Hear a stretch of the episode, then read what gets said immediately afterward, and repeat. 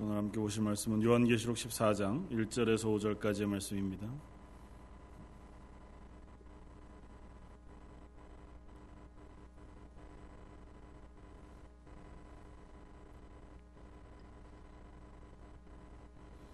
요한계시록 14장 1절에서 5절까지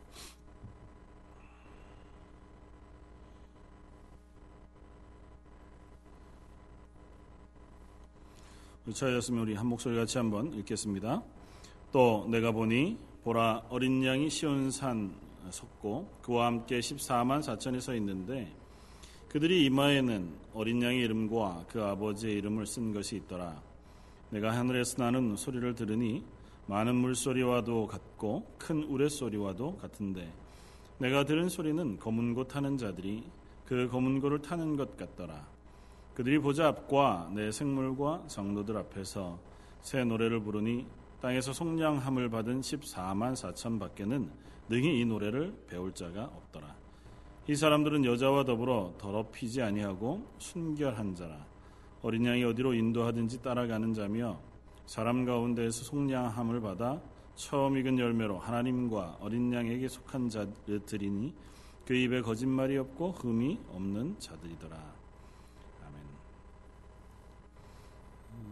요한 어, 계시록 14장 어, 장면이 전환이 되어 이렇게 시작합니다. 내가 또 보니 어, 어떤 어떤 의미에서 앞에 보았던 장면에서 사도 요한의 시선이 다른 곳을 향해 보여지고 있는 것을 봅니다.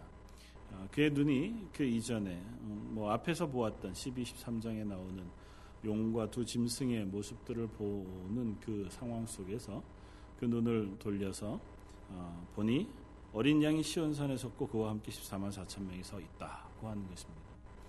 음, 계시록 어, 쭉 기록되어져 있는 가운데 특별히 14장 말씀도 앞 뒤로 나와 있는 이 마지막 때에 우리를 미혹하려고 하는 사단의 세력 혹은 이 세상의 막강한 힘들 어, 그 가운데 이루어진 어떤 고난이나 어려움 혹은 실패 예, 그것들 사이에 하나님께서 성도들을 지키시고 보호하시며 그들이 하나님이 되시겠다고 하는 완전한 선언을 중간에 위로로 넣어주고 있는 장면이기도 합니다. 이렇게 14장 말씀을 보면서 우리들은 아 그래도 이 어떠한 상황 속에서도 하나님 우리를 선택하시고 지키시며 구원하시는 하나님이시구나라고 하는 사실을 확인하면 어, 족할 것입니다. 그럼에도 불구하고 본문을 어, 읽으면서 또 본문을 나누면서 어, 생각하게 되는 것은 우리 속에 그러한 소망이나 그러한 기대나 혹은 어, 그러한 열심이 있는가 하는 것에 대한 질문이었습니다.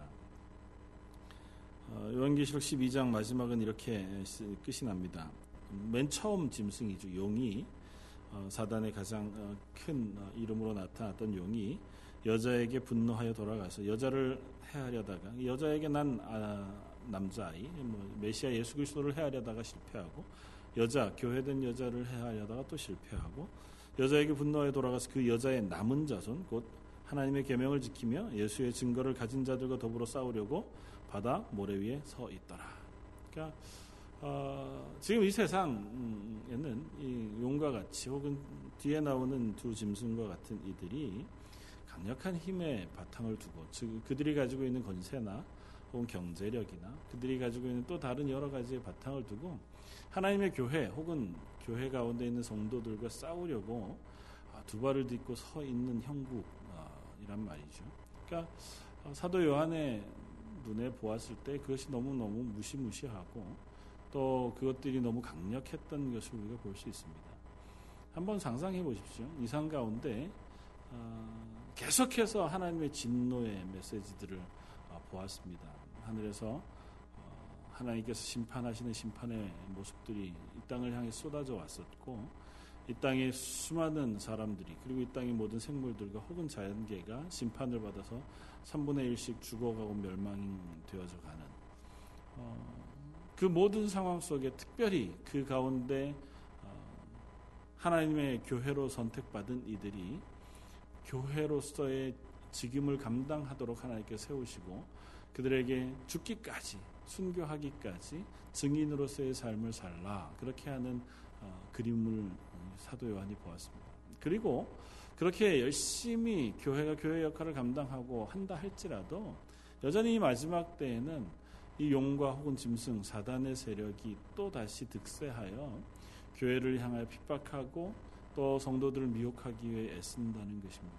그리고 그들의 권세가 너무너무 막강하고 그들이 가진 바 힘이 너무너무 강력합니다. 때로는 뭐 돈의 힘 어, 혹은 그들이 가지고 있는 인간을 뛰어넘는 어떤 그런 능력일 수도 있을 것이고 경제적이고 혹은 권력 정치적인 그 모든 힘들을 동원해서 어, 사람들을 죄악에 빠뜨리고 넘어뜨리고 미혹하려고 하는 세력 속에 어, 그들이 서 있단 말이죠.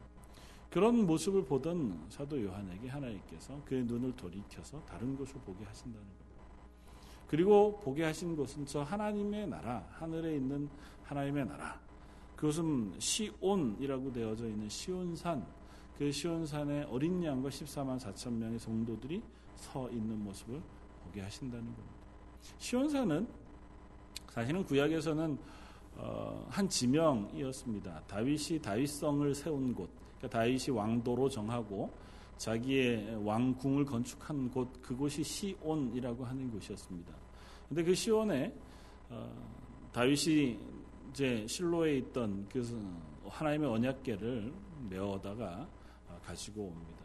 그래서 어, 하나님의 언약궤를 자기 다윗성에 안치하고 그 후에 자기가 하지 못하고 그의 아들 솔로몬으로 통하여 그 옆에다가 성전을 짓고 그곳에 언약궤를 두게 됩니다. 그래서 다윗성이 있는 곳, 지금의 예루살렘이죠. 예루살렘 성. 거기를 시온이라고 부르고 그것이 한 지명에서 이제는 하나님이 임재하여 통치하시는 곳이라고 하는 것으로 바뀌었습니다. 그래서 구약의 많은 성경 속에서 나오는 시온, 특별히 어, 앞으로에 될 일을 소망하고 그것들을 예언하는 예언서들이나 혹은 시, 어, 시가서들에 나오는 시온이라고 하는 명칭은 하나님의 완벽한 통치가 이루어지는 하나님의 나라라고 하는 개념을 가지고 있습니다. 구약에 종종 그 시온이라고 하는 것을 이름으로 떠올려 올 때에는 그 하나님께서 완전하게 통치하셔서 이스라엘 그 하나님의 나라로 완전히 회복하시고 그 가운데 하나님의 주권을 행사하시는 곳이라고 하는 의미가 있죠. 요즘도 여전히 이스라엘은 시오니즘이라고 하는 어, 그 정신이 있잖아요. 하나님께서 선택하신 민족, 그 민족을 하나님께서 완전히 회복하시는 것, 그 그들이 생각하는 것은 아주 편협적인 것이지만 성경 안에서 나타나는 것은 하나님께서 완전하게 회복하신 하나님의 나라라고 하는 개념을 가지고 있단 말이죠. 그래서 구약에 보면 그런 이야기들 우리가 명백히 확인할 수 있습니다. 이사야 40장 9절. 이렇게 이야기합니다. 아름다운 소식을 시온에 전하는 자야 너는 높은 산에 오르라. 아름다운 소식을 예루살렘에 전하는 자야 너는 힘써 소리를 높이라. 두려워하지 말고 소리를 높여 유다의 성읍들에 이르기를 너희의 하나님을 보라 하라. 보라!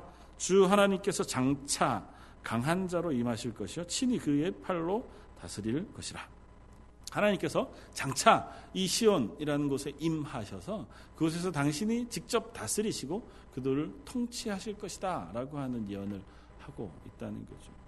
대표적인 메시아 시편으로 알려져 있는 시편 2편도 동일한 이야기를 합니다. 시편 2편은 이렇게 시작합니다. 어찌하여 이방 나라들이 분노하며 민족들이 헛된 일을 꾸미는가? 세상의 군왕들이 나서며 관원들이 서럽게 하여 여호와와 그의 기름 부음 받을 받은 자를 대적하며 우리가 그의 맨 것을 끊고 그의 결박을 벗어버리자 하는도다. 그러나 하늘, 하늘에 계신 이가 웃으시며 주께서 그들을 비웃으시리로다.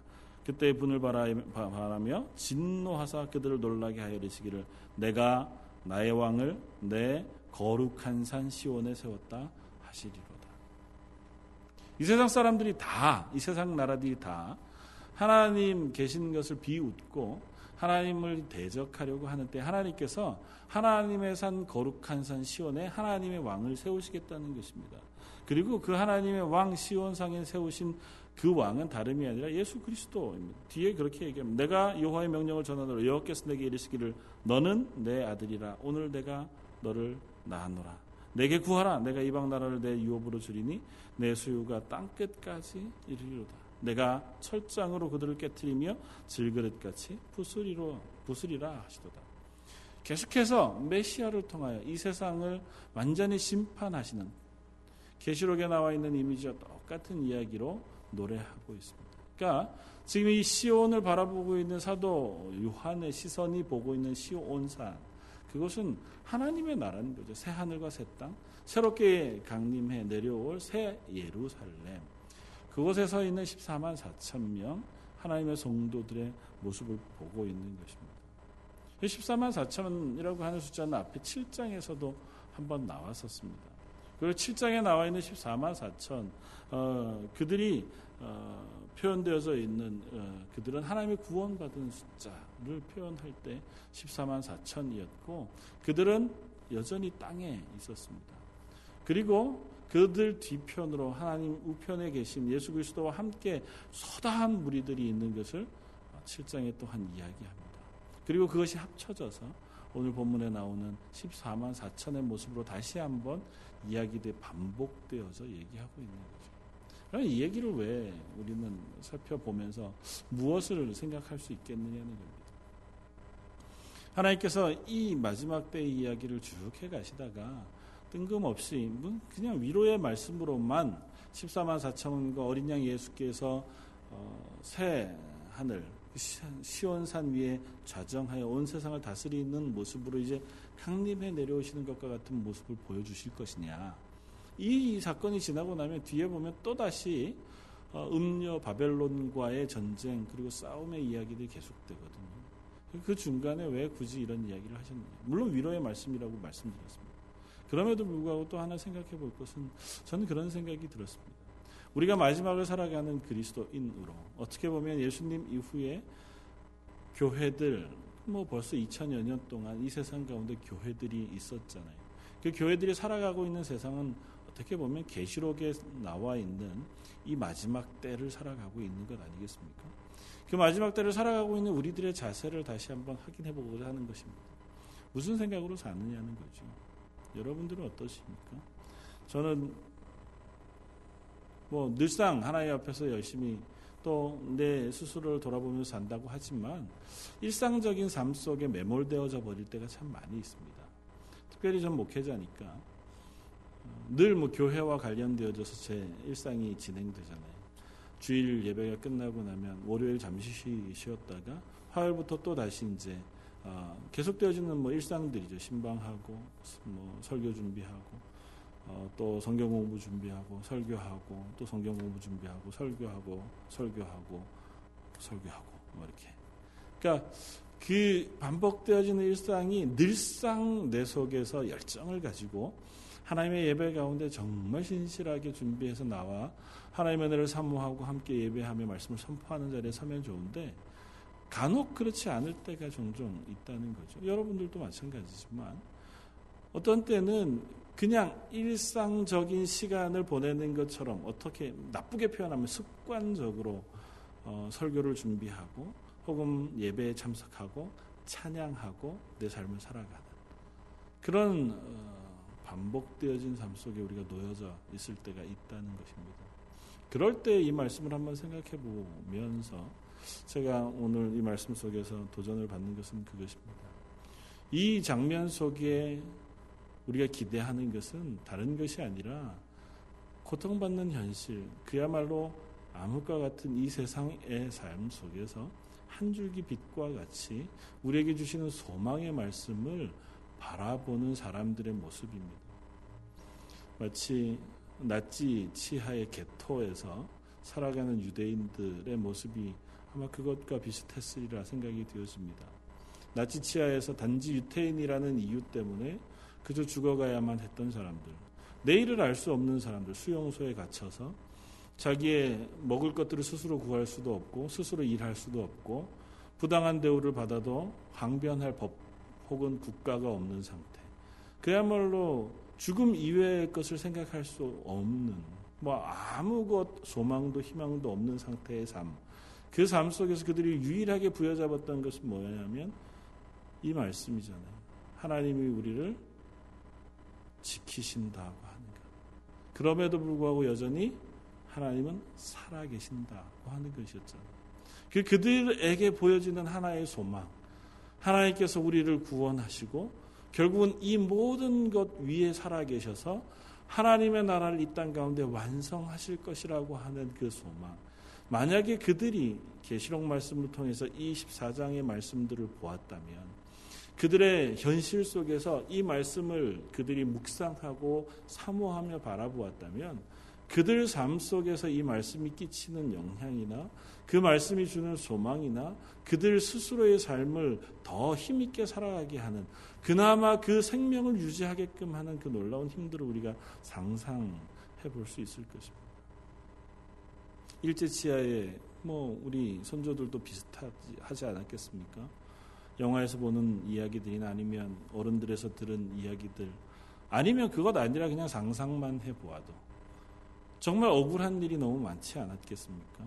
뭐 그때를 기회 삼아서 돈 버는 사람들도 없지, 없지 않았겠지만 그래도 많은 사람들은 그때 시간에 스스로 살아있음에 대한 굉장한 어려움과 고민들이 있었을 것이고 내가 어찌할 수 없는 현실을 인하여 굉장히 괴로워하는 모습들을 보지 않습니까? 감옥에서 죽었던 윤동주라고 하는 아주 젊은 청년 시인은 그 시를 통해서 혹은 그의 삶의 고백을 통해서 내가 저들을 대항하여 죽어서라도 내가 이 억울함 혹은 내 속에 있는 독립 혹은 나라를 향한 사랑의 마음을 드러내 보이겠다고 하는 결단이 있었고 그와 함께 했던 많은 사람들 중에 어떤 이는 목숨을 걸고라도 도망쳐 그들과 싸우기 위하여 만주에가 독립군에 들어가 싸우던 사람들도 있었고 수많은 모습으로 그때를 살아내기 위하여 애썼던 사람들에게 이 말씀은 과연 어떤 의미가 있었겠느냐는. 그들 역시 하나님의 말씀을 알았던 사람들이고 성경을 읽었던 사람들. 그 사람들에게 이 요한계시록 14장의 말씀은 대단한 도전이지 않았겠느냐는 생각이 듭니다. 하나님이 살아계시다면 이 말씀이 하나님의 말씀이라면 그렇다면 내가 오늘을 살아갈 힘을 낼 수 있겠다. 하는 것이 그들의 고백이었겠다 하는 생각이 듭니다. 그런 예는 수없이 찾아볼 수 있습니다. 성경의 말씀들을 그들의 삶 속에서의 유일한 소망으로 삼아서 그들의 인생의 도전을 삼고 그들의 용기를 삼았던 수많은 사람들. 흑인 영가들이 그토록 처절하고 그 속에서 놀라운 영성을 가질 수 있었던 것은 그들이 노예의 삶 속에서 당한 부당한 일들, 그 속에서 앞을 찾아볼 수 없는 소망 없는 삶, 그 가운데서 유일하게 그들이 끈으로 부여잡을 수 있는 하나님의 살아계심, 그것에 대한 유일한 희망과 소망 때문 아니었겠습니까?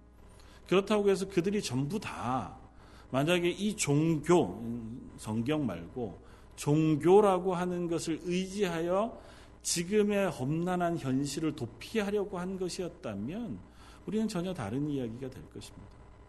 그러나 우리가 고백하기는 그, 그들이 현실을 잊어버리기 위하여 그것에 의지한 것이 아니라 이 하나님의 말씀 속에서 그 하나님이 여전히 내 현실은 어떠 하다 하더라도 살아계신 하나님이라고 하는 온전한 고백이 있었기 때문에 그 말씀이 그들에게 소망이 될 수 있지 않았겠느냐는 거죠.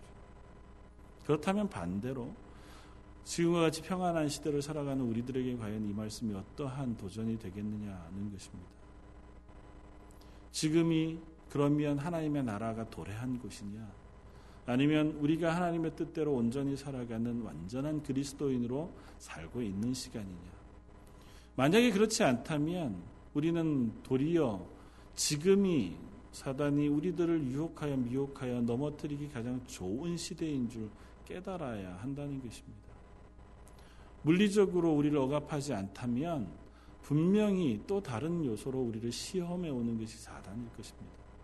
성경이 기록하고 있는 것은 예수님이 오시는 그날까지 사단은 단 한 시간도 쉬지 않고 하나님의 교회를 공격하고 있다는 것입니다. 그 공격의 모양이 다를 뿐이지 그 공격의 강도나 치열함은 조금도 떨어지지 아니할 것이라는 것입니다. 그렇다면 이 고난의 시기를 살았던 사람들이 느꼈던 그 압박의 수준만큼 우리는 현 시대를 살아가면서 동일한 어려움과 동일한 시험 그 속에 있다는 것을 인정해야 할 것입니다. 그것이 지나친 평안함이거나 아니면 기복주의거나 아니면 나를 혹 하나님의 말씀에서 멀어지게 하는 여러 요소들이거나 그 어느 것이라 하더라도 우리가 지금 마지막 때를 살아가는 사람으로서 신실한 그리스도인으로 서고 있느냐고 하는 질문을 해보아야 한다는 거죠. 그리고 그것은 똑같은 수준에서 우리에게 요구되어지는 열심일 것입니다.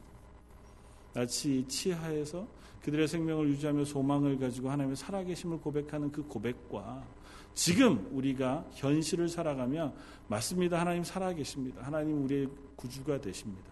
지금도 하나님의 말씀은 진리이고 하나님의 말씀은 우리에게 온전한 힘이 됩니다고 고백하는 고백은 동일한 무게여야 한다는 것입니다. 그들에게 이 말씀이 소망이 되고 그들의 희망이 되어지는 말씀이라면 우리들에게도 이 말씀이 소망이 될 수 있도록 우리의 삶들을 점검해 보아야 한다는 거죠. 이 세상의 것이 나의 위로가 되거나 이 세상의 삶이 우리의 소망이 되는 것이 아니라 하나님의 살아계심이 우리의 유일한 소망이 될 수 있도록 내 삶을 하나님의 말씀 앞에 비추어 보아야 한다는 것입니다. 성경은 계속해서 이렇게 씁니다. 그 14만 4천 명, 그 사람들은 그 뒤에 보면 어떤 사람이냐 하고 쓸 때에 4절 이하 이 사람들은 여자와 더불어 더럽히지 아니하고 순결한 자라 어린 양이 어디로 인도하든지 따라가는 자며 사람 가운데 속량을 받아 처음 익은 열매로 하나님과 어린 양에게 속한 자들이니 그 입에 거짓말이 없고 흠이 없는 자들 14만 4천 명 그들을 설명하는 설명은 이렇습니다. 그들은 먼저 구속을 받은 사람들이 돼 순결한 성도들이라는 겁니다. 여인과 더, 더불어 어, 그들이 더럽혀지지 않았다는 얘기는 뭐 우상숭배하지 않았다는 거죠. 그들이 하나님의 말씀 이외의 것을 따라 자기들을 그곳에 섬겨두지 않았던 사람들이라는 것입니다. 종교적으로도 나님 하나님의 말씀에 어긋난 또 다른 무엇인가를 섬긴 것이건 이 사람들은 그렇지 아니하고 오히려 유일하게 하나님 앞에 표를 받은 사람들이라는 것입니다. 1절에 얘기했던 것처럼 그들의 이마에는 어린 양의 이름과 아버지의 이름 쓴 것이 있다고 하는 것입니다. 그 앞에서 보았던 13장 마지막에 짐승의 표를 받는 것 대신에 하나님의 이름, 어린 양의 이름을 그들의 표로 받은 사람이라는 거죠. 세상에 소속되어져 그들의 밑에 살고 있는 사람이 아니라 하나님의 말씀에 소속되어져 하나님의 것 되어진 사람들이라는 것입니다.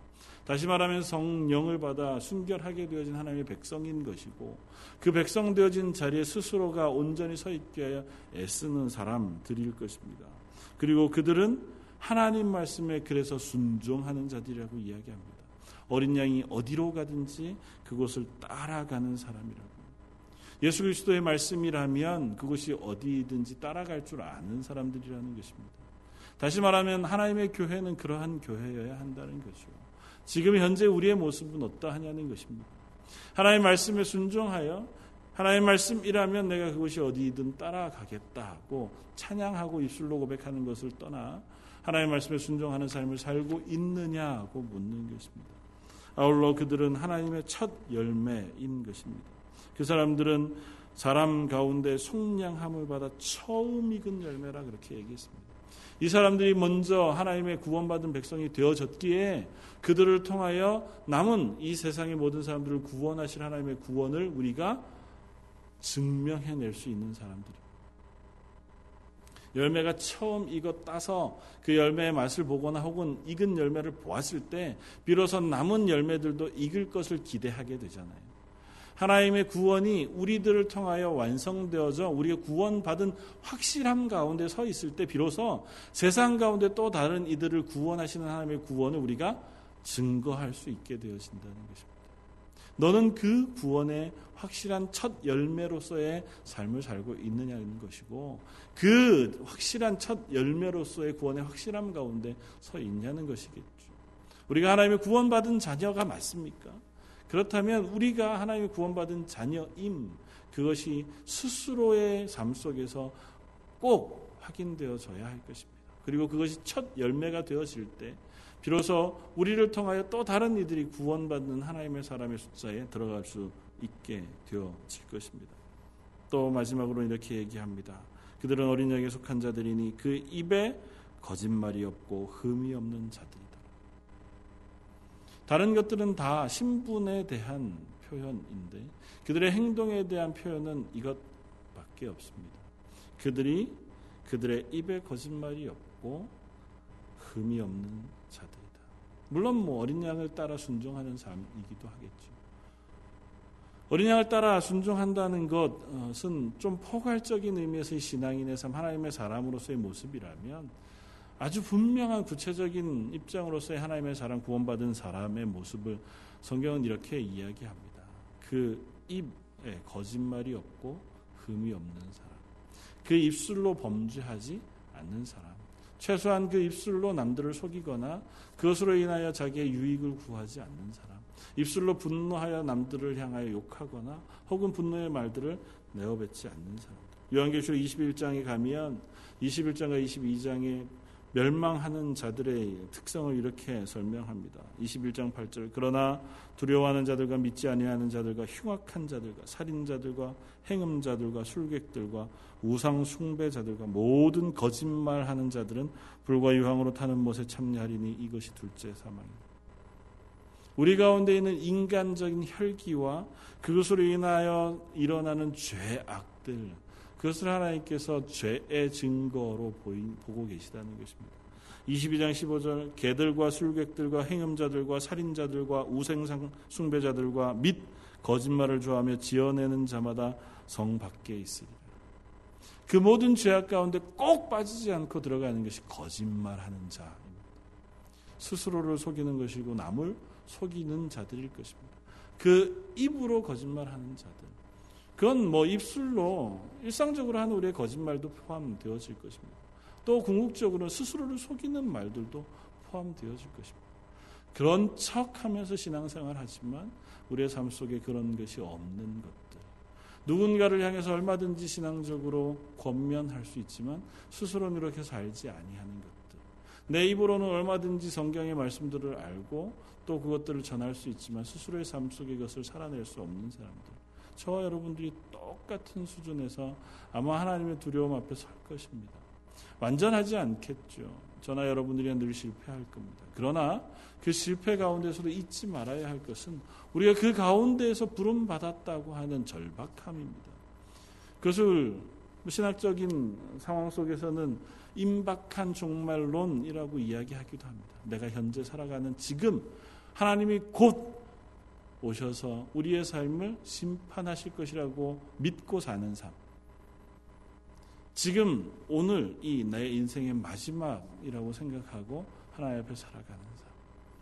곧 예수님께서 재림하셔서 우리의 삶을 평가하시고 하나님의 나라의 자리에 우리를 부르실 것이라고 기대하며 사는 삶. 어쩌면 우리의 평생이 그런 삶을 살아야겠죠. 그러나 우리가 인간인 고로 일평생을 그렇게 단거리 달리기처럼 전력을 다해서 신앙생활 하기가 참 어렵습니다. 그래서 오랜 시간 기운 호흡을 가지고 우리가 스스로를 자라가게 하기도 하고 때로는 용서하기도 하고 때로는 연단하고 훈련해 가기도 하면 사람의 사람으로 세워져 가는 거죠. 그러다가 보니까 우리가 쉽게 빠지는 것이 매너리즘입니다. 쉽게 빠지는 것이 그냥 그런 그런 대로 신앙생활하는 삶, 그런 대로 교회에 다니는 사람으로 사는 것. 그런 대로 그냥 주일 예배를 드리는 사람들. 뭐 오늘 어떤 어떤 무슨 일이 있는지 모르지만 참 어, 적은 숫자가 우리 함께 예배하는 자리에 모였습니다. 예배하는 것을 사모하는 것 역시 마찬가지입니다. 우리가 예배하는 것을 사모한다는 것은 그만큼 하나님의 말씀에 대한 절박함과 소망이 있을 때 가능합니다. 물론 선천적으로 예배 잘 참석하는 사람들도 혹 있을지 모르죠. 그러나 우리가 예배를 사모하고 예배의 자리에 어쨌든 서 있기를 사모하는 것, 하나님의 말씀을 사모하고 찬양하는 것을 기뻐하는 것, 그것이 내 속의 기쁨으로 아니면 억지로라도 그 자리에 서기 위해 애쓰는 것, 그것이 동일한 마음인 줄 압니다. 이 마지막 때를 살아갈 때 우리에게 그러한 신앙의 열심과 그러한 절박함, 소망이 우리 속에 생겨나기를 바랍니다. 하나님께서 이 고난의 시기를 살아가는 이들에게 14만 4천 명과 어린 양 예수를 보여주시는 그 장면을 읽으면서 우리는 그런 거 필요 없어요. 지금도 괜찮아요. 그냥 괜찮은 삶을 살고 있는데 뭐 굳이 위로까지 저는 뭐 하나님 그렇게 위로 안 하셔도 그냥 비교적 잘 살고 있습니다가 우리 삶이어서는 안 되지 않겠냐. 하나님 위로하시는 그 위로를 우리가 들을 때에 아, 왜 생뚱맞게 하나님 날 위로하시지? 난 괜찮은데 가 되어서는 안 되겠다. 일제 시대를 살아가고 있는 사람인데 나는 괜찮은데 나는 잘 협조하면서 잘 오히려 이게 기회가 돼가지고 돈도 더 잘 벌고 내 자식들도 똥똥은 마음에 살짝 양심의 가책은 있지만 그 정도는 뭐 괜찮아 정도의 삶을 살아가고 있어서는 안 되지 않겠냐 우리들에게 하나님의 나라의 소망이 소망이 되어야 하는데 아, 가능하면 제가 생전에는 하나님 나라가 아님했으면 좋겠는데 제가 살아있는 동안에는 적어도 하나님 나라가 아님하고 그냥 이대로 있다가 좀 나중에 오시면 안 될까요? 아직은 제가 그냥 살만 한데 살기 힘들어서 하나님의 나라를 소망하는 게 아닙니다. 결코 내가 지금 이 세상에 살아가는 삶이 지치고 힘들고 너무 괴로워서 하나님의 나라가 빨리 왔으면 좋겠다고 소망하는 게 아닙니다. 이 땅에서의 삶보다 하나님의 나라의 삶이 훨씬 더 크고 아름답다는 사실을 내가 알았기 때문입니다. 그리고 그것이 내가 이 땅에서 범죄하며 죄악 가운데 살아가는 어떠한 삶보다 더 기쁜 삶이라는 것을 깨달았기 때문일 것입니다. 사랑하는 성도 여러분, 우리가 다시 한번 우리를 점검해 볼 수 있기를 바랍니다. 저와 여러분들이 다시 한번 우리의 예배와 우리의 신앙생활 그리고 우리의 삶들을 하나하나 점검해 볼 수 있기를 바랍니다.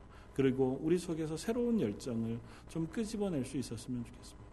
하나님의 말씀을 향한 열심, 하나님을 예배하는 것에 대한 기쁨, 그리고 하나님께 기도하는 즐거움, 찬양함으로 얻어지는 감격들, 그리고 그것을 통하여 이 세상 가운데 그리스도인으로 살아가는 것에 대한 강렬한 소망과 열심, 그리고 그것을 기뻐하시는 하나님의 기쁨, 우리가 그런 것들을 하나씩 하나씩 끄집어내 우리 속에 크게 일으켜 세웠으면 좋겠고 여기에 계신 여러분들 그리고 저와 우리 교회의 삶이 우리 교회 또 다른 이들에게로 혹 이 런던 땅에 하나님 알지 못한 다른 이들에게로 그 열심과 그 소망과 그 열정을 퍼쳐 나가서 함께 그 자리에 세워갈 수 있는 저와 여러분들 되시기를 주님의 이름으로 부탁을 드립니다.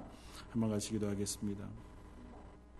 하나님 하늘나라 그 저희의 눈을 여셔서 어린 양과 함께는 14만 4천 구원받은 이들의 모습을 보여주심에도 불구하고 저희의 현실 속에서 그것을 바라보는 것이 소망이거나 기쁨이 아니라 그냥 무덤덤하게 받아들여지고 있는 것은 아닌지 스스로를 어, 점검해 봅니다. 하나님, 저희들이 놓인 이 자리에 안주하고 즐거워하며 평안해하지 않기를 원합니다.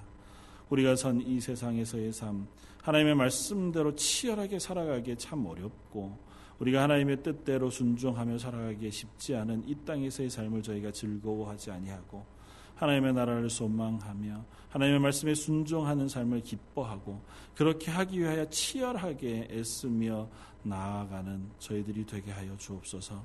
저희 런던 제일장로교회에 그런 열심이 있기를 원합니다. 하나님을 예배하는 예배를 향한 열심, 기도하며 찬양하는 것에 대한 즐거움, 하나님의 구원하셨음, 구원받음에 대한 감격, 그것이 우리 속에 고백되어지고 또 퍼져나가는 하나님의 교회가 되게 하여 주옵소서. 일상처럼 와 예배하고 일상처럼 그저 시간을 보내어가는 저희의 삶이 아니게 해주시길 원합니다. 하나님 저와 여기 모이는 모든 성도들에게 다시 한번 새 마음과 새 소망과 새 부름의 열심을 허락하여 주옵소서. 모든 말씀 예수님 이름으로 기도드립니다. 아멘.